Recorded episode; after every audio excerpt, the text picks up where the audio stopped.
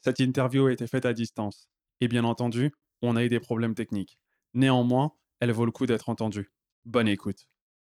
Cette année-là, à 29 ans, j'avais compris que c'est pas parce que j'étais de telle couleur ou de telle religion, que j'avais tel nom de famille comme Muhammad, ou que je n'avais aucun diplôme, que je n'avais pas fait le bon quartier ou pas les bonnes écoles, que je n'allais pas réussir dans la vie et être heureux.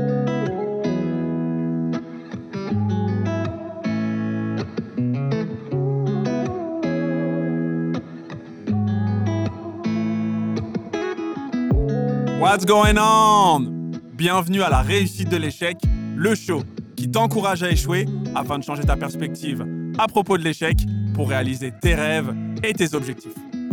I'm the host, Silla, and welcome to a new edition. Got a special guest in the building. J'ai le plaisir de recevoir Rafi Mohamed. Rafi, bienvenue à toi. Là, ils me disent Est-ce que tu sais qui on est? Ben non, toi tu t'appelles Anthony, toi tu t'appelles Sévan, Sévan Barsikian, et toi tu t'appelles Michael. Et là, Anthony répond Oui, il s'appelle Michael Goldman. Michael Goldman, qui est avec Sévan Barsikian et Anthony Marciano, les trois personnes qui m'ont fait confiance ce jour-là, qui ont cru en nous, qui ont signé un contrat avec nous de producteurs et d'éditeurs. Donc j'ai signé chez Jean-Jacques Goldman à Montrouge avec l'ex-femme et la maman de Michael en avril 2002 de mémoire. Je me souviens, ouais. Elle m'a offert une canette, je me souviens. Ouais, mangez quelque chose, buvez quelque chose, Rafi. Et nous, on, était des gosses de 25 ans, 24, 25 ans, en train de se prendre pour des grands entrepreneurs internationaux, en train de signer des contrats juridiques. Je me souviendrai toujours de cette scène-là. Et je disais, chez Jean-Jacques Goldman, là où tout a commencé, j'étais comme un fou. J'étais comme un fou. Un rêve de malade mental.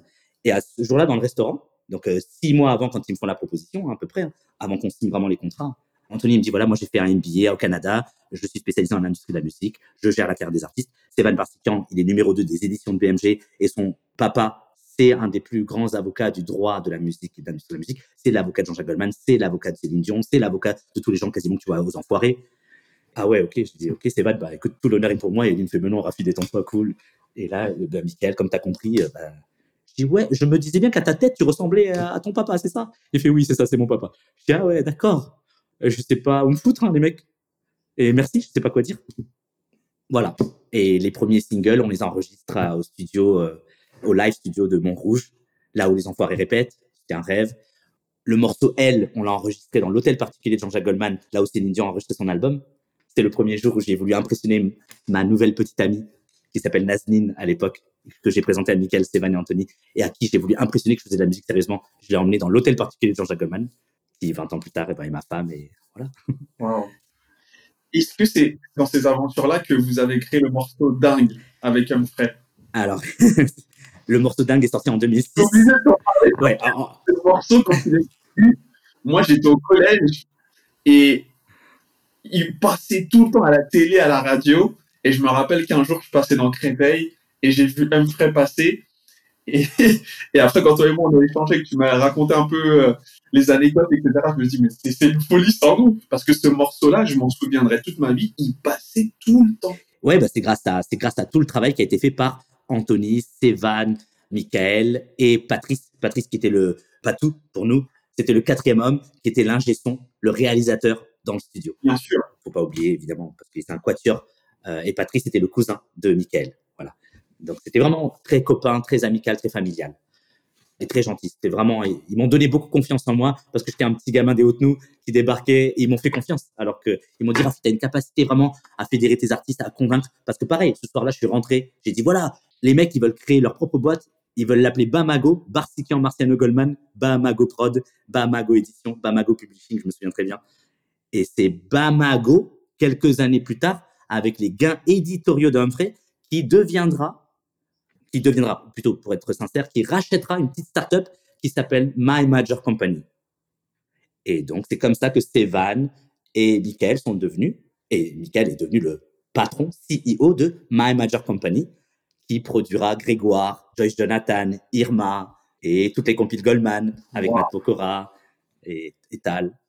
La genèse de My Major Company, c'est Bamago Prod et Bamago Edition c'est ce restaurant. Mais surtout, c'est toi Non, c'est pas moi, c'est eux, c'est leur travail. Mais j'ai participé à la genèse d'un délire de gosses de 23, 24, 25 ans, une bande de quatre gosses dans un restaurant qui rêvent, qui se projettent, qui se disent j'ai envie de quitter mon travail de salarié chez BMG. Et moi, je dis moi aussi, j'ai envie, j'adore mon métier, mais j'ai envie moi aussi de le quitter pour faire que de la musique. Et c'est comme ça que ça a commencé dans ce resto. Waouh. Mais en fait, quand je dis c'est toi, c'est qu'en fait, tu as amené, bon, c'est un travail d'équipe, c'est sûr. Ouais, exactement. Tu as amené la graine. Ouais, ouais. C'est-à-dire que j'ai cru en un vrai harmonie dans la cage d'escalier, allée numéro 12 du parking euh, du centre commercial Noisy-le-Grand, les arcades. Et de là, j'ai pris mon argent et j'ai investi sur eux. La nuit, le week-end, je l'ai consacré à eux. Et euh, j'ai ouvert mon carnet d'adresses que je m'étais fait grâce à mon métier de commercial aussi pour me faire des bonnes connexions rapidement. J'ai prospecté, j'ai donné des conseils sur les paroles et j'ai su convaincre mes artistes d'adapter certaines choses par rapport aussi aux besoins, attentes des majors. Et voilà, il fallait tout le temps convaincre, tout le temps faire l'interface, tout le temps convaincre. Il fallait tout le temps être entre deux cultures. Culture business, qu'il fallait vendre des morceaux, et culture, je crée ce que je veux et c'est moi qui décide. Ouais, mais attention, c'est pas comme ça que je le veux. Et donc, tu deviens une interface, un négociateur. Exactement. Et un grand frère. Ok, je comprends mieux. Voilà, tu tournes entre les deux tout le temps tu aides les gens à se lever à l'heure, tu aides les gens à, arriver à l'heure au studio, à connaître leurs paroles par cœur, à porter les bonnes freines pour le tournage du clip ou pour la scène, euh, à avoir répété suffisamment avant pour que tout soit carré. Bref, c'était vraiment nounou, grand frère, gestionnaire de planning, commercial, négociateur. C'est comme ça que je, je connais l'univers de la musique. Et comment ça a été un effet Puisque là, comme tu en parles, ça ressemble à un succès? Alors, derrière le succès, il y a toute la partie invisible de l'iceberg. Hein tous les oui mais, tous les, moments de doute, les moments de crainte, les moments où on n'a plus d'argent sur son compte bancaire, euh, donc on, doit faire système D pour continuer à avancer. Il y a eu tout ça. Mais c'est vrai que au moment où Bamago me propose ça, j'ai plus d'économie. faut le dire aussi. J'ai épuisé toutes mes économies, 200 000 francs pour un gosse de 22, 23 ans. j'ai 30 euh, 000 euros. Hein. C'est plus, je venais d'acheter mon appartement. Donc en gros, j'étais un gosse de 22 ans qui avait un boulot. Je devenais le plus jeune manager à 23 ans de Wall Street à Montparnasse je m'achetais ma première voiture. Je crée 500 Management, management artistique. Et j'avais plus d'argent sur le compte bancaire. J'avais tout dépensé pour, euh, pour l'achat de l'appart, l'aménagement de l'appart et pour euh, produire les artistes. À ce moment-là, Bamago arrive en me disant T'inquiète, financièrement, n'aie plus peur, on s'occupe de tout. Voilà, donc ça, il faut le rappeler quand même. La, la, vie est bien faite. La vie est faite que tu vas jusqu'au bout. Tu fais pas ça pour l'argent, tu le fais, mais au bout d'un moment, t'inquiète pas. Si tu fais les choses bien, proprement, tout se passe bien, il y a un relais qui se produit. Et à partir de ce moment-là, avant d'arriver à Dingue, on va dire qu'il y a eu deux à trois étapes. Il y a eu d'abord la première étape de Qu'est-ce que tu fous cette nuit sur la compilation de Taxi 3, la bande originale du film Taxi 3 en octobre 2002. Qu'est-ce que tu fous cette nuit a été le single qui nous a catapulté médiatiquement sur Fun Radio, Ado FM, Énergie, et à la télé, et dans le hit des clubs. Et ça a été un énorme tube. Premier single de Taxi 3. Qu'est-ce que tu fous cette nuit chanté par Humphrey Donc, octobre 2002, à premier semestre, à l'été 2003, ça cartonne. Tout le monde connaît Humphrey à ce moment-là. Et on nous prend au sérieux. Et je suis signé avec Bamago Prod depuis euh, à peu près euh, huit mois, six mois plus tard. Qu'est-ce que cette nuit arrive? Avec deux labels records. Dans la foulée, on se fait remarquer en tant que faiseur de tubes. Donc, on nous commande des morceaux grâce à Anthony qui gère la carrière de Amel Bent, la jeune Amel Ben Bachir qui sort de la nouvelle star à l'époque. Oh là là. Humphrey compose le morceau Le droit à l'erreur qui sera dans l'album d'Amel Bent, le premier album de la jeune Amel Bent, géré par Anthony Marciano en tant que directeur artistique salarié de BMG. Il gère la carrière de Amel. Grâce à ce tube, il y a une connexion qui se fait aussi, puisque à ce moment-là, Jean-Jacques Goldman est signé chez Columbia Records. On a un copain qui écrit les morceaux parce qu'on est mauvais en texte, on n'est pas des auteurs, des paroliers. Donc on fait appel à un ami à nous qui s'appelle Sering, alias This is la peste. Et This is la peste vient dans la chambre d'Humphrey écrire les morceaux sur le lit. Donc Humphrey compose, et This la peste écrit les morceaux pour qu'on ait des bons textes. Et This la peste, à l'époque, signe chez Columbia Records. Et la patronne s'appelle Valérie Michelin. Et il nous dit, Valérie Michelin m'a dit qu'elle préparait l'album de Yannick Noah pour refaire le comeback de Yannick Noah après ses échecs musicaux. Et il cherche un tube fort pour Yannick Noah. Humphrey, qu'est-ce que t'as? Je pourrais aller le présenter à Valérie. Et là, Humphrey, ce jour-là, à Montmédy, à Créteil, au clavier Casio, là, plus avec Sering, This la peste sur le lit, il nous sort à Sering et moi, il nous dit J'ai un morceau qui parle de mon métissage franco-congolais. Je vous fais écouter Et je nous dis Bien sûr, bien sûr, frérot, fais-nous écouter. Et là, il fait Je suis métis, un mélange de couleurs. Oh, ça commence dans la chambre. C'est ça ouais. Oh là là Et Sering, et Sering, il dit T'inquiète, je vais aller montrer ça, je vais écrire les paroles. Je vais finir le texte, parce qu'il n'y a pas de texte fait, il n'y a qu'un refrain. Il faut écrire les paroles. Donc, il écrit les paroles, il travaille le texte avec Humphrey, ils font les arrangements, ils bouclent. Et après, This is comme il travaille chez Columbia, ben, il va présenter ça à Columbia. Et Valérie Michelin dit, ça va être le premier single de lancement de la carrière musicale à ce moment-là pour relancer la carrière musicale de Yannick Noah. Et ça devient le morceau de l'année, 400 et quelques mille ventes en 2005. Non, il est partout, tout le temps, tout le temps, tout le temps. C'était, enfin, waouh. Et donc, grâce à Qu'est-ce que tu fous cette nuit, à Droit à l'erreur d'Amel Bent et à Je suis métis de Yannick Noah qui font des gros tubes, ça génère à peu près presque un million d'euros de revenus hein, artistiques. Hein. Donc, Humphrey se retrouve euh, compositeur talentueux reconnu. La SACEM ne paye pas parce qu'elle paye euh, un an, un an et demi plus tard. Donc, il y a des décalages. Donc, la vie ne change pas à ce moment-là.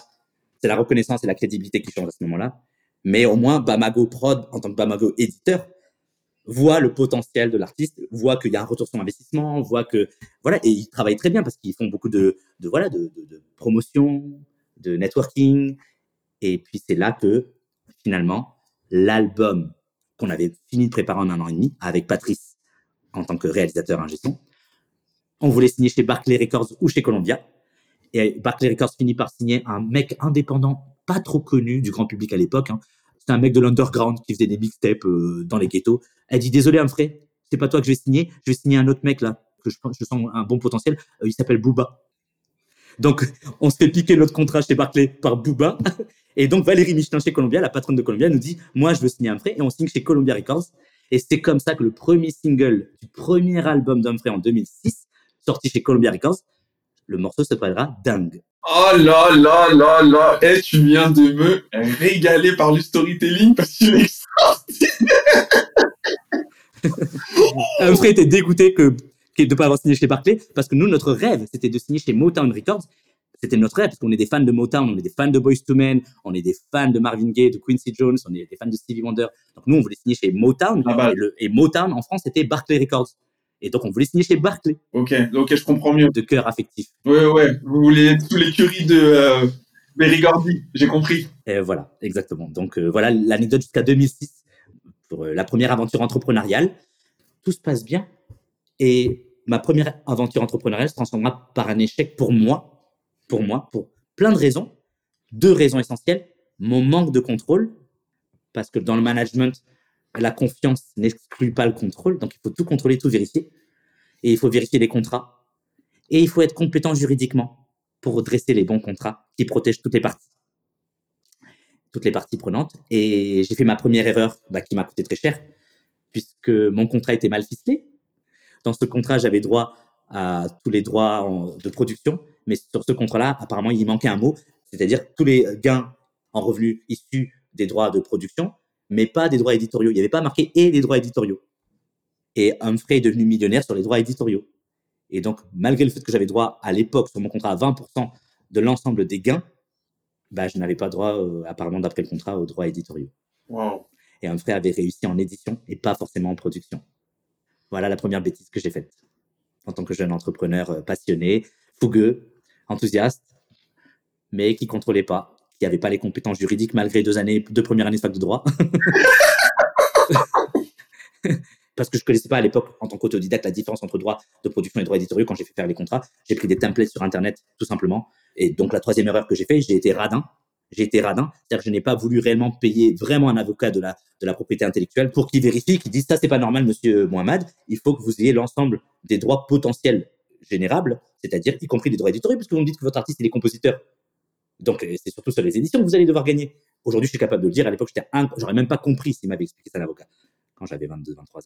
Donc voilà, mon côté radin à pas vouloir dépenser de l'argent, je l'ai payé. Mon incompétence juridique à comprendre l'ensemble des dimensions à connaître sur des gains de propriété intellectuelle, ben, je l'ai payé. Voilà, j'ai payé mon incompétence et mon manque de contrôle et mon manque de, de, de volonté à vouloir payer des gens très compétents. À toujours vouloir grappiller, grappiller. Est-ce que tu penses que c'est une erreur que tu as faite par rapport à ton conditionnement, par rapport à ta relation à l'argent? Comme tu le disais un peu au début, euh, on garde, on garde, l'argent c'est fait pour ceci, l'argent c'est fait pour cela. Tu penses que ça a joué? Sûrement, peut-être parce que, alors aujourd'hui, le RAFI d'aujourd'hui, il est clair qu'aujourd'hui, nous avons budgété, nous sommes conscients qu'il y a un énorme budget juridique, avocat, désormais. À l'époque, pour moi, c'était un budget optionnel, non obligatoire. C'est-à-dire que le budget devait être focalisé sur la production, produire le produit, produire le service, produire euh, le, produit à vendre. Euh, avocat, juridique, c'est bon, j'ai un template sur Internet, il est gratuit, prends le template, Rafi, pourquoi tu prends la tête Bah voilà, ça a coûté plus de 200 000 euros à Bibi. Donc oui, c'est un conditionnement parce que je pensais que c'était le produit qui compte avant tout, tout le reste ne compte pas. Aujourd'hui, ben, en effet, il y a le produit, j'ai investi beaucoup d'argent sur la création des produits, hein, mais il y a aussi beaucoup d'argent qui sont provisionnés euh, sur notre ligne euh, annuelle sur euh, la sécurité juridique. D'accord, ok. Ça, c'est la première aventure.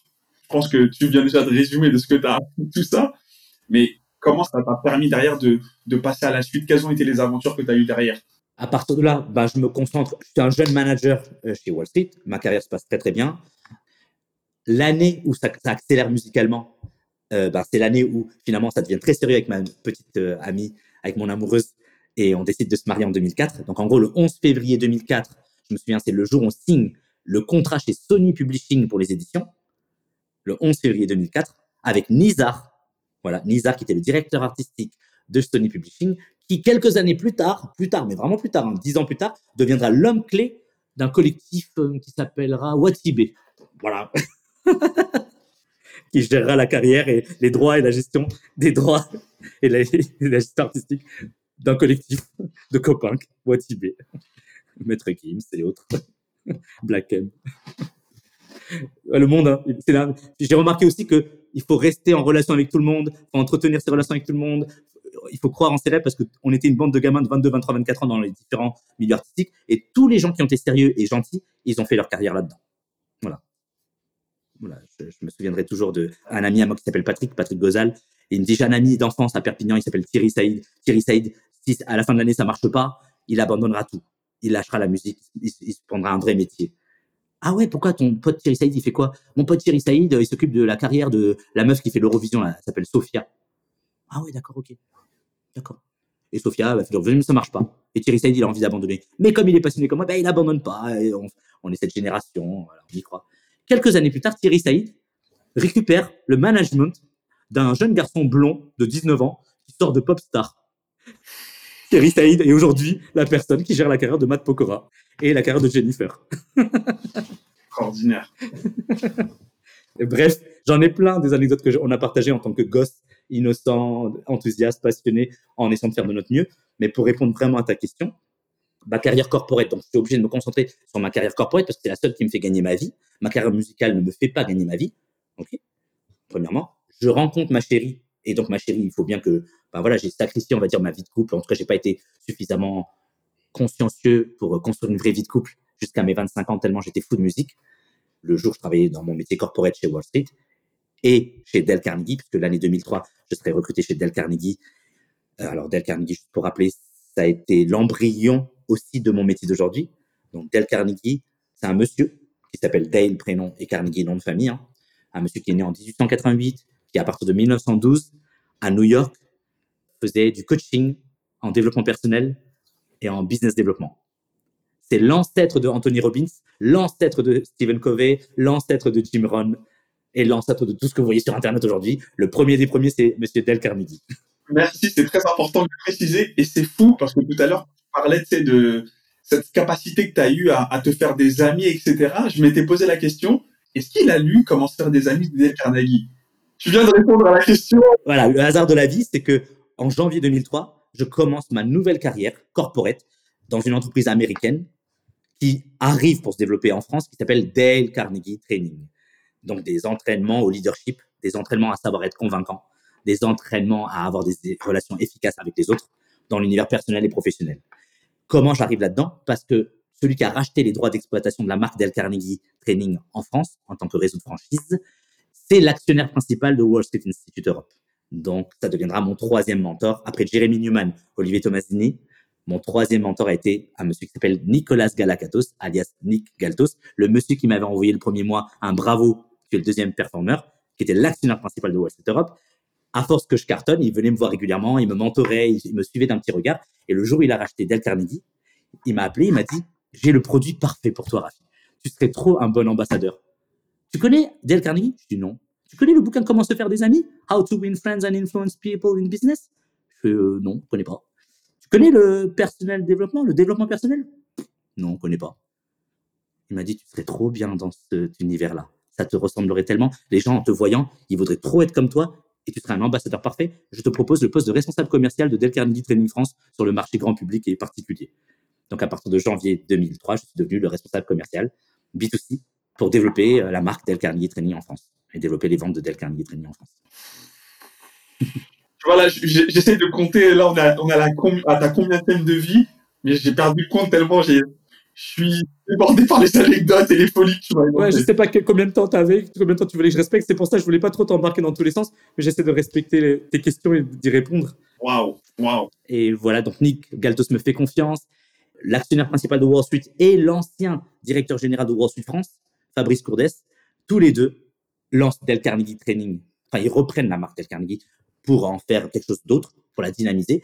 Et ils viennent me chercher parce que je suis le petit gosse euh, un peu euh, performants hein, et un qu'ils ont confiance. Et ils disent tiens si on fait venir Rafi avec nous comme Wall Street on préfère chez Del Carnegie euh, au même niveau peut-être de notoriété et de performance que Wall Street. Et là je découvre un métier génial. Je découvre un métier génial. C'est-à-dire que on entraîne les gens à être heureux dans la vie on entraîne les gens à réaliser leurs rêves on entraîne les gens à être convaincants on entraîne les gens à être heureux en couple heureux dans les relations humaines heureux à avoir du leadership managérial du leadership commercial du leadership parental enfin c'est 360 degrés là, je dis, c'est trop bien comme métier. Et encore une fois, je me dis, et on paye vraiment pour ça? Extraordinaire. Et c'est génial. Alors là, par contre, je suis passé dans une autre catégorie. Chez Wall Street, je m'occupais vraiment de tout le monde, de tout type de public. Chez Carnegie, je m'occupe vraiment au début, hein, quand ça a commencé, d'un univers un peu éditiste du triangle d'or parisien et de l'ouest de la banlieue parisienne. Donc, je m'occupe de cadres dirigeants, de vice-présidents, de politiques, puisqu'on était entre Avenue Hoche et Place de la Madeleine. Et nos stages avaient lieu rue Saint-Honoré, en face de l'Élysée, à côté de Matignon et à côté de l'Assemblée nationale. Très, très bien ce que tu viens de décrire. C'est vraiment, tu es dans les meilleurs quartiers de Paris. Donc, euh, le stage se passait au Hôtel de Castiglione, euh, en face de l'Élysée. Vraiment, on peut pas dire, euh, voilà. Donc, on avait les, les, grands juristes, les femmes et hommes politiques, les grands dirigeants d'entreprise qui venaient pour travailler leur prise de parole en public, leur capacité à convaincre, à fédérer des gens autour de, de leur personnalité, vendre leurs idées, avoir plus confiance en soi, dégager plus d'assurance. Et ça devient mon métier de vendre ces solutions-là. Et à force de, de regarder, d'observer les coachs faire, donc tous les coachs avaient des cheveux blancs, des cheveux gris. Euh, et moi, j'étais un gosse de 25 ans à l'époque. Je suis le seul qui n'a pas vraiment de cheveux blancs, de cheveux gris, quasiment dans la boîte, à part Nicolas Blandin, qui est le directeur du développement de franchise. On est les deux têtes de bébé dans la boîte. Euh, mais sinon, tous les coachs sont des gens ultra expérimentés, ultra euh, executive coach, coach de dirigeants. Vraiment. Et donc là, bah, je m'abreuve de, j'absorbe, je vois comment ils font. Et là, je commence à rêver qu'un jour je devienne coach. Je commence à rêver. Je connaissais pas le métier quelques mois avant. Et je commence à rêver de dire, oh, ça serait génial si moi je pouvais passer de l'autre côté. C'est moi qui coach les gens. Voilà. Le métier que je fais aujourd'hui commence en 2003, 2004, quand je les vois faire, quand je vois l'impact que ça a dans leur vie. Et à partir de 2004, je commence à dire, est-ce que moi aussi je pourrais devenir coach un jour? C'est possible? Je demande ça à ma direction. Et on me répond, bah, tu sais, pour devenir coach, il faut avoir de l'expérience, il faut avoir du bagage, il faut avoir un peu de cheveux gris, au minimum, voir des cheveux blancs. Tu vois, Rafi, euh, ça arrivera un jour parce que tu as tout ce qu'il faut pour, mais sois patient. Je dis OK. Donc, on est en 2004. Et à l'époque, en France, pour devenir coach, il faut avoir des cheveux gris, des cheveux blancs. C'est la culture à l'époque. Je vois pas le rapport, mais. C'était les croyances populaires. C'était la croyance corporate. C'était logique. Pour coacher en business, pour coacher en, comportemental, pour coacher en. Il faut être crédible, il faut avoir un, parcours. Tu n'as que 25 ans, Rafi. Qu'est-ce que tu as à leur enseigner, mon gars? La sagesse, on va dire ça. Voilà. Et moi, forcément, j'y ai cru. J'ai pris ça pour argent comptant. Donc, j'ai dit, OK, bah, je vais continuer à me développer dans mon métier de responsable commercial et je vais essayer de faire mon mieux pour un jour, je puisse, peut-être après mes 30 ans, peut-être après mes 40 ans. Donc, à l'époque, je disais après mes 40 ans parce qu'on m'avait demandé d'avoir des cheveux gris un peu. Donc, je disais peut-être que j'aurais un peu plus de cheveux gris. Je je me teinterais les cheveux. Je me disais, peut-être pour avoir l'air plus crédible disais des trucs comme ça dans ma tête pour rigoler. Et le destin bascule. Voilà, à nouveau un moment qui bascule le destin. Un an plus tard, je crois qu'on est vers 2005, tous les coachs France doivent se faire recertifier par le master coach américain. Le master coach américain qui fait le tour du monde pour vérifier les compétences des coachs dans chaque pays et refaire un tampon pour dire vous avez les compétences, vous pouvez continuer à être certifié à nouveau pour deux ans. Donc il y a un monsieur qui s'appelle Greg Hawk qui débarque en France, qui parle qu'anglais, hein, avec son bras droit, une femme charmante, et tous les deux étaient master coach, et ils devaient faire les retrainings de tous les coachs français. Ça se passe à Montparnasse, dans un hôtel très chic, et je viens assister à cette session. Parce que j'ai juste envie d'apprendre. Je m'assois au fond de la salle, j'écoute, j'observe. Et je déjeune avec eux et je dîne avec eux le soir. Juste avant le dîner, Greg Hogg vient dans mon bureau, parce qu'on rentre au bureau après l'hôtel de Montparnasse, et il fait ma connaissance. Qui tu es, Rafi? Who are you? Et tout ça, une conversation en anglais se fait. Euh, petit aparté, hein, parler anglais, c'est super important. Ça change une vie. ok? Just drop that in. je, je dis ça juste comme ça, je dis rien, mais ça change vraiment une vie. hein. Donc, comme je parle anglais couramment, grâce à ma fac d'anglais, grâce à ma passion pour Stevie Wonder et Michael Jackson, qui m'ont fait parler anglais, grâce à Wall Street, bref, j'ai la possibilité de faire partie des rares personnes qui sont capables de parler avec la direction monde de Carnegie. Mais oui, parce que mais c'est même pas à cette époque-là, ça c'est un truc toujours d'actualité aujourd'hui, mais les Français parlent pas anglais, Bah non. c'est connu. Le coach français, il parlait pas forcément anglais. Donc, il se faisait coacher en anglais par un anglophone qui parlait pas français. Il y avait des traducteurs, ceux qui parlaient bien anglais devaient aider les coachs français à comprendre les consignes qui étaient données. Mais pour toi, c'était limpide. voilà, comme il voit bien que je parle couramment anglais, bah, on, on dresse une relation grâce à ça. Et donc, cette relation, bah, elle se continue à susciter parce que je fais partie des rares fluent dans l'équipe France. Donc, forcément, ça me donne un avantage Bien sûr. et on fait connaissance. Et pendant qu'on fait connaissance, il voit mon background, il voit ma personnalité, il voit mes performances commerciales, sachant qu'il était master coach pour les programmes de leadership et pour les programmes de vente au niveau monde. Et moi, je rêvais de quoi? Je rêvais d'être coach en développement personnel et en leadership, et je rêvais d'être coach en vente. C'était les deux choses sur lesquelles je me sentais à l'aise. Qu'est-ce qui se passe? Il sort de mon bureau en me disant Ouais, C'est super sympa de faire ta connaissance, Rafi, on se retrouve au dîner tout à l'heure. Il sort, il va dans le bureau du, du DG, Fabrice. Une heure et demie plus tard, Fabrice vient me voir. Il me dit Rafi, à la prochaine session de formation des futurs coachs, inscris-toi, il y a une place pour toi. Je regarde, je fais Bah non, parce que je suis trop jeune, c'est pas possible. Il fait Si, Greg Hock m'a dit qu'il fallait rapidement qu'on te fasse passer coach. Encore les destins. Exactement Waouh. une rencontre, une relation, de la communication. On se découvre, on croit en l'autre. Il a cru en moi, Greg Hock. Il est parti convaincre Fabrice que mon âge n'était pas un frein. Il lui a dit non, l'âge n'est pas un frein, ça c'est un bullshit que vous avez vous en France. Chez nous, on a des coachs de tous les âges, parce que son bras droit euh, avait une tête de trentenaire. Elle était master coach. C'était une petite belle gosse de 30 ans qui ressemblait un peu à Monica dans Friends, tu vois. Et donc, euh, je me suis retrouvé feu vert. Et la prochaine session qu'on m'a ouvert début 2005, bah, je faisais partie du programme de formation Train the Trainer pour devenir Carnegie Coach. Et voilà, j'ai suivi le processus début 2005 pour devenir coach Carnegie, juste un peu avant mes 27 ans. Wow. en fait, ce que je trouve dingue, c'est, comme tu le dis depuis le début de no- notre interview, ces rencontres, ces moments clés qui font que ta vie a basculé à chaque fois, à chaque fois, à chaque fois, et c'est que en crescendo. C'est extraordinaire. Un échec, c'est pas parce qu'on te dit non, t'es trop jeune, tu deviendras jamais coach, qu'il faut dire ah bah allez vous faire voir ou eh bah, je ferai autre chose. Non, non, je veux devenir coach, je reste toujours, je veux toujours continuer. Moi, je suis résilient. Moi, j'ai mon rêve, j'ai mon délire, je continue. Mais par la porte, la fenêtre, la cave, la cheminée, je rentrerai un jour. Je rentrerai un jour. J'ai toujours été comme ça. On est d'accord. C'est une question de rencontre, d'opportunité et de communication, de rencontrer la bonne personne au bon endroit, au bon moment, et de capter que c'est lui la bonne personne au bon endroit, au bon moment. Et d'aller vers d'aller vers eux. Extraordinaire. Comme quand on va dans un salon professionnel, c'est à nous d'aller au salon professionnel, c'est à nous de faire le bon sourire, le bon regard à la bonne personne, et d'aller vers elle, dire bonjour, je m'appelle Rafi, enchanté, vous C'est Ah, bah enchanté. Ouais, moi, je- qu'est-ce que vous faites dans la vie? Ah, ok, super intéressant. Et être sincère, et, et la personne, elle te repose la question, et vous, vous faites quoi? Et là, elle trouve ça intéressant. Et boum, on fait du business ensemble. Très, très, très, très fort. Donc, euh, extraordinaire ce que tu es en train de me raconter parce qu'en fait, ça me permet de faire des connexions.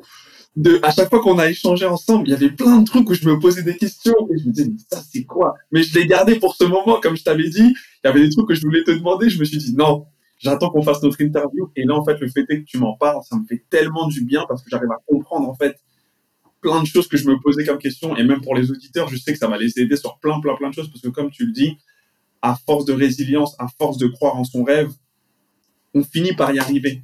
Les moments de galère, les refus, les non, les déceptions, les trahisons, peu importe, comme tu l'as dit, l'univers le rééquilibre. ça. Mais il le fait, il le rééquilibre. Si tu continues sur ta tracée, Ouais, si tu t'arrêtes, ouais, ouais. t'interromps le flow d'une certaine manière. C'est exactement ça. Mais c'est exactement ça. Je pense que ça, il faut que je rende à César ce qui était César. Je pense que mon deuxième mentor, Olivier Tomasini, le DG actuel de Wall Street English, je lui dois les trois mots qu'il a ancrés dans mon crâne. Il m'a toujours dit, Rafi, vision, passion, action. Tu dois avoir une vision, un rêve. Tu lâches pas ton rêve. Une vision. Tu dois être passionné par ce rêve. Vision, passion. Et tu te bouges le cul, action. Arrête de réfléchir, agis. Action. Vision, passion, action. Et ça, il l'a tellement ancré depuis mes 21 ans dans ma tête que tout mon mode de vie s'articule autour de vision, passion, action. Avoir un rêve, avoir la niaque, de manière passionnée et enthousiaste, hein, et être dans l'action. Et dès que je sors de l'action, je vois bien que ça se passe mal de toute manière. Dès que je réfléchis trop, dès que je tourne autour du pot, dès que je manque de confiance en moi, je sors de l'action. La, de et dès que je sors de l'action, je m'éloigne de mes rêves. Et dès que je remets l'action sans moins réfléchir, en réfléchissant beaucoup moins, beaucoup moins bizarrement, les résultats tombent beaucoup plus rapidement. Trop fort. Merci beaucoup pour ce partage-là. Et c'est les trois mots que tu viens d'énoncer là, je sais que ça va aider beaucoup de personnes. C'est extraordinaire. Merci Olivier. et derrière, alors maintenant que tu, tu coaches les coachs, comment est-ce que ça se passe? Parce que là, tu atteint ton, le nouveau rêve c'est quoi la transition? Eh ben, donc après, ben, Carnegie m'a fait découvrir le métier de coach. Donc, euh, ça m'a ouvert la porte de me former au processus pour pas bousiller la vie des gens. Parce que si tu le fais mal, tu peux bousiller des gens. Parce qu'il y a plein de gens qui sont improvisés coach, hein. mais il y a une vraie technologie derrière. Hein. Il y a un vrai processus, il y a un vrai protocole. Il y a, c'est une science. Hein. Anthony Robbins, quand vous le voyez faire, c'est un protocole. Il improvise pas. C'est comme euh, un artiste. Il improvise pas sur scène. C'est travaillé. Ça a l'air improvisé. Donc, c'est un art, mais c'est aussi de la méthodologie et une science. C'est tout ça à la fois. Et je remercie Carnegie de m'avoir formé. c'est important en 2023 de le dire, je pense. à partir de là, eh ben, ce qui s'est passé, c'est que quand je suis devenu euh, ben, un très jeune responsable commercial en train d'apprendre à faire du coaching, mes anciens patrons, donc mon deuxième mentor Olivier, est venu me rechercher. C'est-à-dire qu'il m'a dit Ah, tu es en train de devenir coach ah d'accord, il faut qu'on mange ensemble, il faut qu'on prenne le temps, faut que tu me racontes. Et je raconte. Et là, mon deuxième mentor, franchement à qui je dois tellement de choses, il m'a dit pendant cette position, il m'a dit, c'est bien que tu reviennes parce que franchement, là, en, vente, ça, se fragilise. On a vachement grandi vite. On a plein de centres partout en France. Et sur Paris, on s'est vachement développé. On a beaucoup plus de consultants commerciaux maintenant. J'en ai 43. Euh, à manager, c'est plus dur. Donc, j'ai dû déléguer. Mais on n'a pas un mec comme toi qui est un entraîneur de commerciaux et qui a toujours la bonne humeur du matin au soir, quelqu'un qui a cette facilité relationnelle avec les gens. Donc, est-ce que Rafi, tu, à l'époque, tu voulais créer le poste de coach en interne? À l'époque, je t'avais dit non, que c'est pas à l'heure du jour de créer ce poste-là. Ben voilà, si tu reviens, on pourrait peut-être penser à créer ce poste-là pour toi. Donc, on me le propose en 2006. Et donc, en 2006, je reviens dans mes premiers amours. Je reviens chez Wall Street en juin 2006 pour devenir le coach commercial des forces de vente de Wall Street Institute à l'époque, Paris-Île-de-France, donc sur à peu près 12 agences, 12 de centres de profit. Et c'est là que je commence à élaborer ma méthode, qui aujourd'hui est devenue ma méthode brevetée, ma méthode qui s'appelle 10 Steps. 10 Steps, c'est-à-dire 10 étapes. Et en 10 étapes, comment faire en sorte que quoi qu'il arrive, le closing se fasse. Et j'ai commencé à l'élaborer à partir de 2006. C'est-à-dire que je suis allé comme un pompier à la demande d'Olivier, à la demande du grand patron du PDG. Je me déplaçais dans tel, tel BU pour redresser le chiffre d'affaires des BU qui étaient fragilisés. C'était devenu mon métier. Donc pendant trois mois, six mois, un an, j'allais à Paris République ou à Paris euh, Saint-Lazare ou à Reims ou à Orléans. Puis après, on m'a dit, ça marche trop bien ta manière de faire, va à Saint-Etienne, va à Dunkerque, va à Lyon, va à Lorient, va à Brest. Et j'ai commencé à découvrir la France à partir de 2008-2009. J'ai commencé à faire bah, quasiment 43 villes à partir des années 2009 en tant que sales trainer, sales coach, redresseur de chiffre d'affaires pour des organismes de formation euh, qui étaient en, perte de vitesse ou en fragilité ou qui n'arrivaient pas à décoller. Donc, qui allaient peut-être fermer. Et grâce à Olivier. Et grâce à, Nathaniel Wright, euh, le PDG euh, de Wall Street France jusqu'à aujourd'hui, hein, le créateur de Wall Street en France à partir de 95, les deux m'ont fait confiance, les deux m'ont donné ma chance, les deux m'ont passé un ballon après, c'était à moi de marquer des buts. Parce que si jamais le chiffre d'affaires n'avait pas décollé, de toute manière, j'aurais jamais eu mon poste. non On m'aurait jamais créé le boulot. Hein.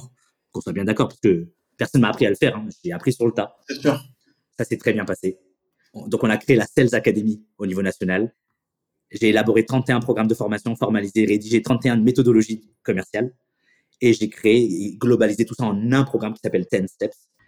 Et à partir de 2013, j'avais 35 ans et, et j'ai dit, mon temps est arrivé, je voudrais peut-être euh, faire autre chose je voudrais peut-être créer ma boîte. Voilà, avec euh, l'autorisation et la bénédiction de mon DG et mentor. Je dis, est-ce que tu es OK si je pars? Il me dit, oui, bien sûr, Rafi. Euh, je crois que tu as fini un cycle aussi. Et j'avais moins de pêche, moins de pertinence, moins d'efficacité aussi. Donc, il faut aussi savoir reconnaître quand on est moins bon et passer à autre chose aussi. Et donc, voilà, en 2013, en partant, j'ai été tellement complexé de ne pas avoir fait d'études que j'ai repris mes études.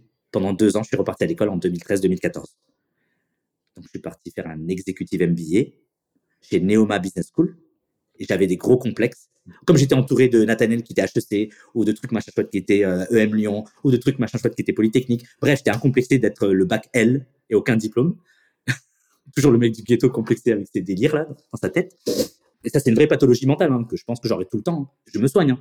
Je me soigne vraiment, j'essaie de me soigner. Hein. Mais c'est un truc qui revient tout le temps de manière cyclique. Bien sûr. Donc, pour enlever ce complexe-là, je... et pour apprendre la stratégie, comment diriger une entreprise, comment créer une entreprise, comment piloter une entreprise, comment recruter des gens, comment manager correctement des gens sans faire des erreurs, sans, sans briser des gens, bah, je suis parti pendant deux ans à apprendre ça. Et ça m'a emmené en Silicon Valley, ça m'a emmené en Chine, ça m'a emmené à un stage militaire chez les fusiliers commandos marins de l'Orient pour voir ma résistance et ma résilience face à, face à un contexte militaire où tu, on te laisse pas dormir et on te pousse à bout, on te pousse à bout, on te pousse à bout. Et ta capacité à fédérer des gens même sous la fatigue après cinq nuits de pas de sommeil. Wow. Ouais, et, et je me suis rassuré. Ça m'a donné énormément confiance ces deux années d'études. Je pensais que j'étais quelqu'un finalement de bête ou de con ou de pas assez intelligent parce que j'avais pas fait d'études. La première année, je me suis fait tout petit. On était dans un amphithéâtre de 300, de 33 personnes. On était tous des cadres d'entreprise ou des anciens cadres d'entreprise. Hein. On avait entre 30 ans et 62 euh, ans. Il y avait l'ancien directeur marketing de Chanel Europe, il y avait l'ancien DSI de Pernod Ricard Europe, euh, Eastern Europe. Il y avait euh, une personne qui avait même une légion d'honneur, qui s'appelle Florence, qui était une directrice d'hôpitaux publics. Il y avait de très, très, très grands profils dans mes copains de classe. et j'étais très complexé. La première année, je me suis fait tout petit. Et la deuxième année, j'ai commencé à prendre confiance en moi et à m'ouvrir et à beaucoup plus être participatif parce que j'ai vu que j'avais des vraies compétences que les autres n'avaient pas forcément. Ils l'ont reconnu et le fait que eux le reconnaissent, ça m'a donné vachement confiance. À 36 ans. et c'est là où enfin j'ai osé créer mon cabinet de conseil et de formation parce que j'avais pris confiance en mes capacités intellectuelles, mes capacités de transmission et de pédagogie, j'avais déjà confiance depuis toujours. J'avais peur de mettre ma famille en danger. Ma femme voulait plutôt que j'aille chercher un boulot de salarié comme directeur commercial dans un grand groupe. C'est pour ça qu'elle m'a soutenu pour faire le MBA. Quand elle a vu que pendant le MBA, à la fin, bah, je voulais créer ma boîte, elle m'a dit ah ta ta ta ta ta ta non ça se passe pas comme ça. C'est pas ce qui était prévu. c'est pas ce que tu m'avais dit. J'insiste parce que c'est important. La résilience, l'échec, la réussite, ça fait c'est vraiment la capacité à convaincre, la capacité à rassurer, la capacité à, embarquer les autres dans ton délire à toi, dans, ta foi à toi. Quand moi, j'ai voulu quitter mes fonctions en 2013 au siège à la défense d'un très grand groupe où j'avais un fauteuil doré, j'étais crédible, légitime, super bien payé. j'avais même pas besoin de préparer, ça roulait tout seul quand j'arrivais, parce que j'avais des réflexes et des automatismes. Et quand j'expliquais à ma femme, je vais démissionner, peut-être que j'aurais même pas de chômage. Je vais pas retrouver un boulot dans la foulée parce que je voudrais faire des études. Et pour faire des études, je vais rester peut-être au chômage pendant deux ans. Ma femme, ça a été un moment de tension pendant pas mal de mois. L'année 2012-2013, c'était une année de tension parce qu'elle voulait pas. Elle m'a dit, mais attends, moi je suis infirmière, je gagne 1500 euros par mois. Toi, tu es le gros salaire du foyer. Tu me dis que tu vas le quitter, que tu vas devenir chômeur et que tu vas faire étudiant. Et, cerise sur le gâteau, et là je l'ai tué, et que je vais prendre un prêt étudiant de 30 000 euros pour ajouter une mensualité de 400 euros par mois pendant 7 ans, en plus du crédit immobilier et du crédit de la voiture. Et que pendant 2 ans, je vais gagner 56% de ce que je gagne aujourd'hui. Là, ça a été chaud, ça a été tendu. Donc il a fallu la rassurer, convaincre, rassurer, fédérer, projeter la vision, le projet de famille. Je lui dis, je te promets mon bébé, je te promets ma bouille. Je vais t'offrir une vie. Fais-moi confiance. Tu verras. Tu n'auras peut-être même pas besoin de rester infirmière en hôpital un jour. Laisse-moi le faire, laisse-moi créer mon truc. Tu verras. Je te trahirai pas. Ça va marcher. Elle me dit, qu'est-ce qui prouve que ça marche? Je lui dis, je sais que ça va marcher. C'est tout. Je peux pas te le prouver. Je, sais que ça va marcher, c'est tout. La vision. Ouais. C'était des discussions très, très tendues. Et à la fin, elle a fini par me dire, OK. Et elle a fini par signer avec moi le prêt étudiant chez Société Générale pour 30 000 euros.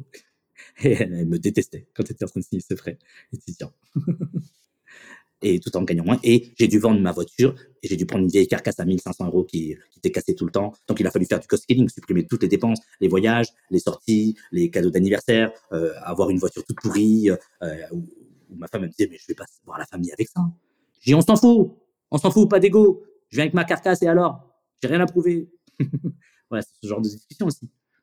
Ça qui est caché dans l'iceberg sous l'eau des tensions de couple, des désaccords, des sacrifices, reculer pour mieux sauter. Parce qu'à chaque fois, les gens ils disent, ma femme, elle m'a souvent dit dans ces années-là, ouais, j'ai l'impression de rétrograder, de régresser. Je dis, non, non, non, on recule pour mieux sauter. Un peu, ouais, ça c'est ton délire, à chaque fois que tu recules pour mieux sauter. Je dis, non, non, non, on régresse pas, on recule pour mieux sauter. faut prendre de l'élan, faut reculer. Et à chaque fois, euh, il y a des échecs, il y a des erreurs. On corrige les erreurs, on corrige les erreurs, parce que l'échec n'existe pas. Ça aussi, je remercierai toujours mon mentor Olivier de m'avoir ancré ça dans ma tête. Rafi, l'échec n'existe pas, seule l'erreur existe. Par contre, l'échec, il n'existe que quand tu as fini par abandonner. Donc, tu peux faire plein d'erreurs. Du moment que tu les corriges et que tu continues à avancer, keep moving forward. Du moment que tu es dans le keep moving forward et que tu fais tes erreurs, il n'y a pas de problème, fais tes erreurs, corrige tes erreurs, ok? Mais tu n'abandonnes pas. Parce que c'est une fois que tu as abandonné, ça s'appelle un échec. Donc, du moment que tu n'abandonnes pas, tu ne connaîtras jamais l'échec. Et ça, c'est devenu ma culture, grâce à, à mon DG qui m'a mentoré entre mes 21 ans et mes 35 ans. Il t'a donné la bonne culture pour que tu puisses avancer derrière et construire toi-même ton entreprise. Exactement. Exactement. Et donc, euh, voilà, l'entreprise s'est créée euh, voilà, à la sortie de mes études. Alors, euh, voilà, il y a eu différentes aventures entrepreneuriales, hein, mais, mais l'aventure entrepreneuriale qui a marché, puisque en tout, j'en ai échoué quatre pour en réussir une. Donc, l'aventure qui a vraiment réussi, c'est le cabinet de conseil de formation que j'ai créé à la sortie de mes études, donc en 2016.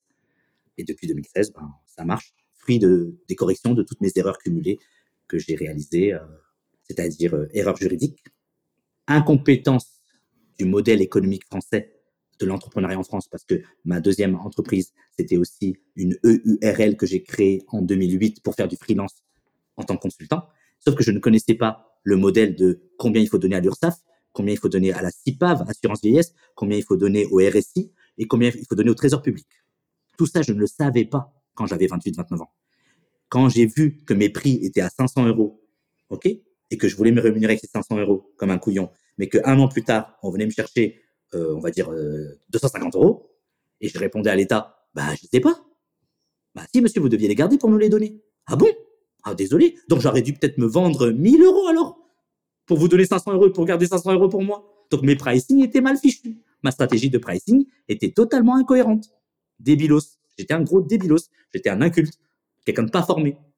C'est pour ça que la formation est devenue très importante pour moi. Apprendre à gérer une boîte, apprendre le, le droit, la fiscalité, le droit social, les charges.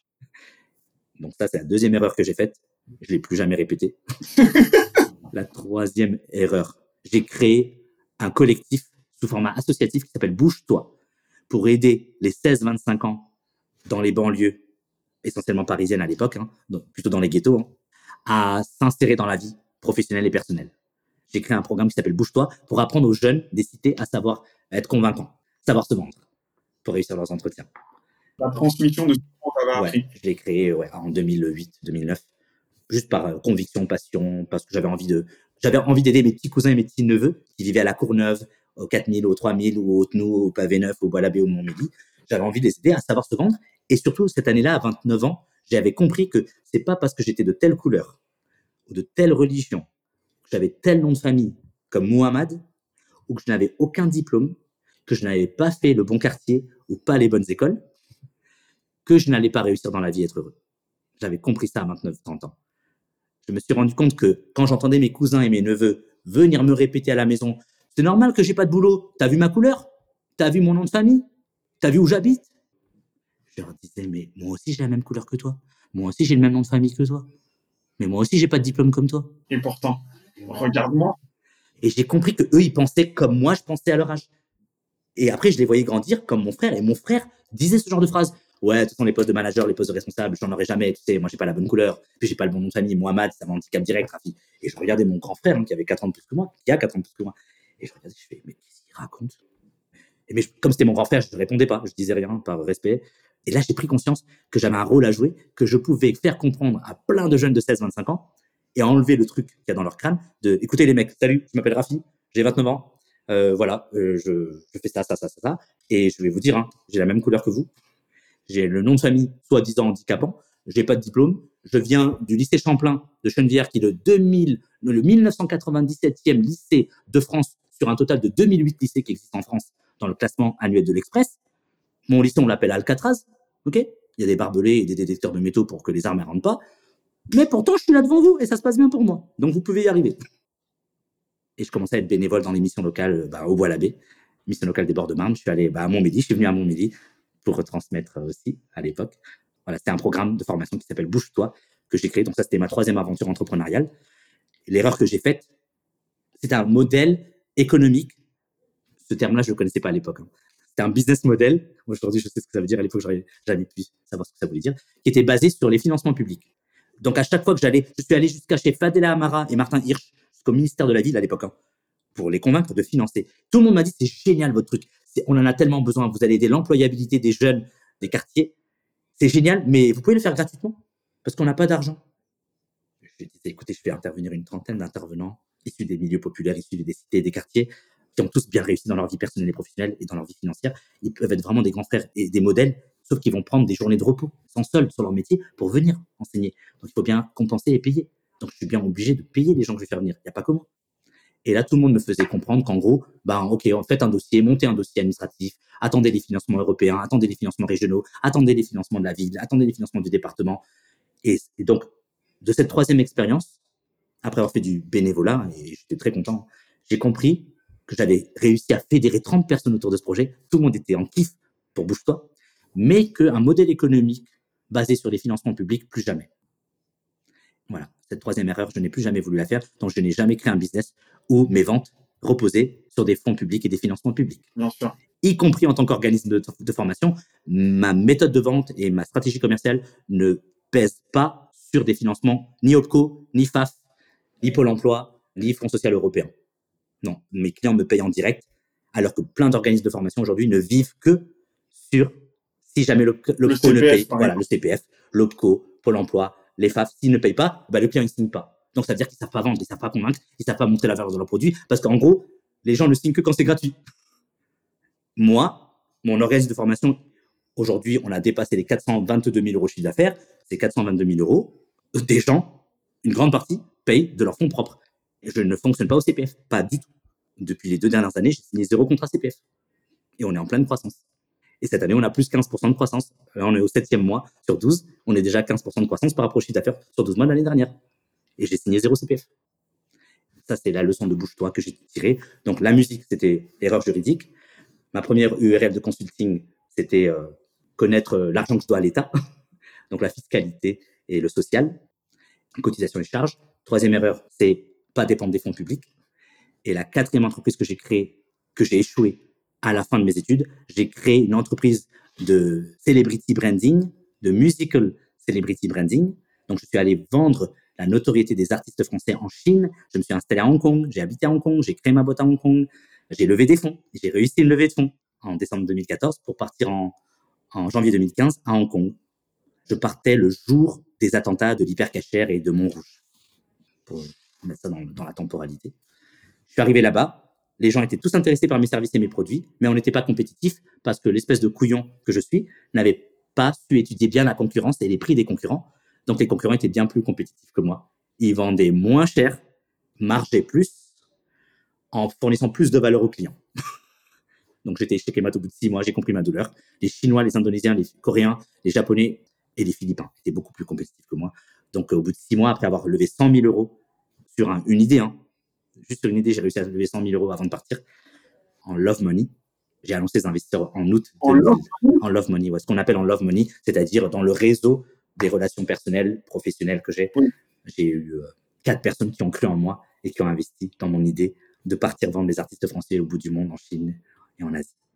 Et euh, le moral à zéro, le moral dans les chaussettes, après avoir mis un an et demi pour monter le projet, après avoir réussi à lever les fonds, après avoir quitté femme et enfant pour m'installer en compte tout seul, après avoir signé des contrats là-bas, après avoir rencontré des gens extraordinaires, extraordinaires. Ah, j'ai développé un carnet d'adresses monstrueux au niveau mondial en étant à Hong Kong, entre Singapour, Hong Kong, Taïwan et Macao. Je suis revenu avec un échec qui m'a cassé le moral. J'étais au fond du trou en août 2015. Et là, euh, j'ai été honnête. C'est-à-dire que j'étais honnête, c'est-à-dire que j'ai parlé avec mon cœur. Je suis arrivé devant mes amis investisseurs. Ai dit, je suis désolé, j'ai échoué. Comme il reste encore 50 000 euros, je voudrais vous les rendre. Et, là, Jacques, un des investisseurs, qui me connaissait depuis un an, m'a répondu, il m'a dit, j'ai jamais vu un mec à qui tu donnes 100 000 euros, qui a créé son propre bébé, tué son propre bébé au bout de 6-8 mois, et avoir l'honnêteté morale et intellectuelle de venir nous dire, j'ai échoué, et je vous rends 50 000 euros parce que n'importe quel autre dirigeant, n'importe quel autre entrepreneur aurait cramé les autres 50 000 euros restants, il ne les aurait jamais rendus. Et il se serait entêté dans son déni alors que toi, tu as la clairvoyance de savoir que c'est pas compétitif et tu viens nous l'annoncer de manière transparente. En plus, tu veux nous rendre les 50 000 euros. Donc, il m'a répondu, garde les 50 000 euros, Rafi. Et si tu crées un autre business avec, je te suis à nouveau et je remets de l'argent au pot. Il m'a dit, j'ai jamais vu un mec comme toi, j'ai jamais vu un mec honnête comme toi, j'ai jamais vu un mec transparent comme toi, j'ai jamais vu un mec qui sait aussi recruter des gens comme toi et se séparer des gens sans créer de clash comme toi. Et un mec transparent comme toi, j'ai jamais vu ça. Donc toi, je te, fais confiance, je te lâcherai pas. Il m'a il m'a répondu. Et voilà, c'est devenu mon quatrième mentor après Jérémy, Olivier et Nick Galtos. Jacques Hanin est devenu mon quatrième mentor, celui qui m'a appris à créer une entreprise, lever des fonds et gérer une entreprise. C'est ce qui fait la Closing Academy aujourd'hui. Ouais, ouais, il m'a appris ce que c'était un modèle économique, il m'a appris ce que c'était un, business model, un cash flow model, comment gérer une trésorerie, comment lever des fonds. C'est un monsieur qui a créé une première entreprise très jeune, à 25 ans, un ingénieur, qui a été jusqu'à la Silicon Valley, qui a revendu son entreprise et qui a créé une autre entreprise après, et puis qui a investi dans plein d'autres entreprises au fur et à mesure. Donc j'ai découvert grâce à lui l'écosystème des, des business angels, des investisseurs, de la tech, que je connaissais pas du tout avant. Ok, d'accord. Et j'ai appliqué ce qu'il m'a appris. Et, et la Closing Academy, bah, ça, marche, ouais. Depuis octobre 2016, on va dire, euh, ça monte, ça monte, ça monte, ça monte. J'étais tout seul en tant que freelance et aujourd'hui, on est une petite équipe de 8. Et le but, c'est de passer bientôt le cap des 850 000 euh, euros de chiffre d'affaires d'ici 12 euh, à 14 mois. Et ouais, de passer le cap des 1 million, 1 million 2, je pense, l'année juste d'après. Et je pense qu'on va être une, une petite douzaine bientôt, si ça continue comme ça. Écoute, c'est tout ce que je te souhaite. Pour toutes les personnes qui seraient intéressées par la Closing Academy, Rafi, comment est-ce qu'ils peuvent euh, rentrer en contact avec toi, avec tes équipes pour augmenter euh, le, la partie commerciale justement de leur entreprise, ou même si ce sont des freelances, où il y a peut-être qu'ils trouvent qu'ils ont atteint un plafond verre, ou peut-être qu'ils trouvent qu'ils sont pas assez bons sur la prospection, le closing, voilà, tout ce qui est les étapes commerciaux, comment ils peuvent euh, voilà, rentrer en contact avec, avec tes équipes. Bah écoute, c'est super gentil. quart d'heure promo, c'est génial. Merci Kevin, c'est adorable. bah, écoutez, si vous trouvez que vous avez besoin de, muscler votre capacité à convaincre, votre capacité à fédérer, votre capacité à développer votre chiffre d'affaires. En effet, c'est notre cœur de métier je pense qu'on sait bien le faire. Évidemment, je ne l'ai pas dit, mais vous pouvez nous contacter sur closing-academy.com. Vous pouvez nous contacter sur LinkedIn, sur Facebook, sur Instagram. Euh, vous pouvez nous contacter par téléphone en passant par Kevin. en tout cas, sur l'ensemble des réseaux sociaux, vous, vous, Rafi Mohamed sur LinkedIn, mon bras droit Alexandre Mandero sur LinkedIn. Bref, en, vous allez sur closing-academy.com et vous nous contactez directement avec grand plaisir. Et évidemment aussi pour rassurer les gens, c'est une méthodologie qui a été mise en place de manière chirurgicale et qui a été euh, formalisée au bout de 15 ans de mise en pratique terrain sur plus de 15 pays, sur plus de 5000 personnes. J'ai eu la chance d'accompagner les forces de vente de Coca-Cola, les managers et forces de vente de Orange, de SFR, de JC de L'Oréal et de grands groupes comme Wall Street euh, English et d'autres grands noms qui m'ont fait confiance. Hein dans le retail comme Sandro, Mage, Claudie Pirlo. Bref, ce sont des méthodologies de leadership commercial et de capacité à convaincre que j'espère que bah, vous serez content de découvrir. Et euh, ouais, contactez-nous avec grand, grand plaisir si vous voulez euh, grandir avec nous, si vous voulez apprendre toujours encore plus, à, convaincre encore plus, encore mieux et encore plus vite. On sera là pour vous aider. Génial, génial. Super, le cadre promo il fait. C'est gentil. Téléachat Je te remercie énormément, Rafi, pour ton temps et pour, euh, j'allais dire, le wisdom la sagesse de, ce que tu es, venu nous, partager. Je sais que tu ne fais pas d'interview, tu partages pas beaucoup euh, toutes ces choses-là avec, euh, avec le grand public. C'est plutôt les gens avec qui tu as l'habitude de travailler, que ce soit voilà, les, les, clients qui ont l'habitude de pouvoir bénéficier de tout ça. Donc, ça me fait vraiment plaisir que tu aies décidé de venir le faire sur cette plateforme-là, chez moi. Et ma dernière question pour toi, Rafi, c'est quelle est ta définition de l'échec? Le tremplin juste avant la réussite. Parce que moi, je suis vraiment diplômé en échec. Je suis multi-diplômé, je suis serial diplômé en erreur et en échec.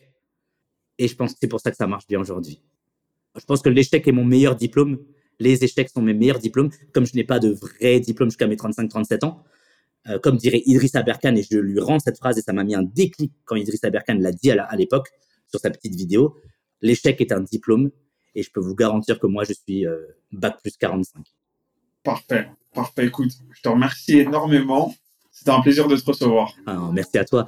Et je me souviendrai toujours quand on m'a appelé, on m'a dit Ouais, il y a un monsieur qui s'appelle Kevin Silla qui veut t'appeler, qui fait un podcast. Et moi, j'ai répondu Non, mais les podcasts, c'est pas mon truc, je me sens pas à l'aise. Ouais, c'est sur la résilience et les échecs et la réussite. Ah, je dis Ça, ça m'intéresse. Et là, on m'a dit Ouais, apparemment, il vient de Créteil-Montmélie. Je dis Bah, c'est bon. Je dis Quel le rendez-vous. J'ai dit Viens avec plaisir. Je dis que c'est oui. non, non, j'ai flashé sur toi, j'ai adoré ta personnalité, tout ce que tu as fait, et ça nous a vachement connecté. Donc merci de m'avoir invité, merci de m'avoir proposé. Je me suis fait taper sur les doigts ces derniers temps par mon équipe, parce que mon équipe trouvait que les gens ne me connaissaient pas assez, que j'étais trop pudique et que je n'osais pas assez raconter ma vie. Et j'ai répondu depuis pas mal de, temps que j'étais pas là pour ça. Et donc, euh, surtout notre Gaël m'a beaucoup euh, fait comprendre qu'il fallait que je raconte un peu plus mon intimité avec moins de pudeur. Et donc, euh, merci de m'avoir tendu la perche et, et de m'avoir ouvert cette plateforme pour partager apparemment des choses qui a, priori intéresseraient les gens. C'est garanti, ça va être le cas. Je sais déjà les retours que on en reparlera quand ça sera sorti, t'inquiète pas. C'est cool. Non, merci à toi, Kevin. Merci. Génial, tout le plaisir partagé.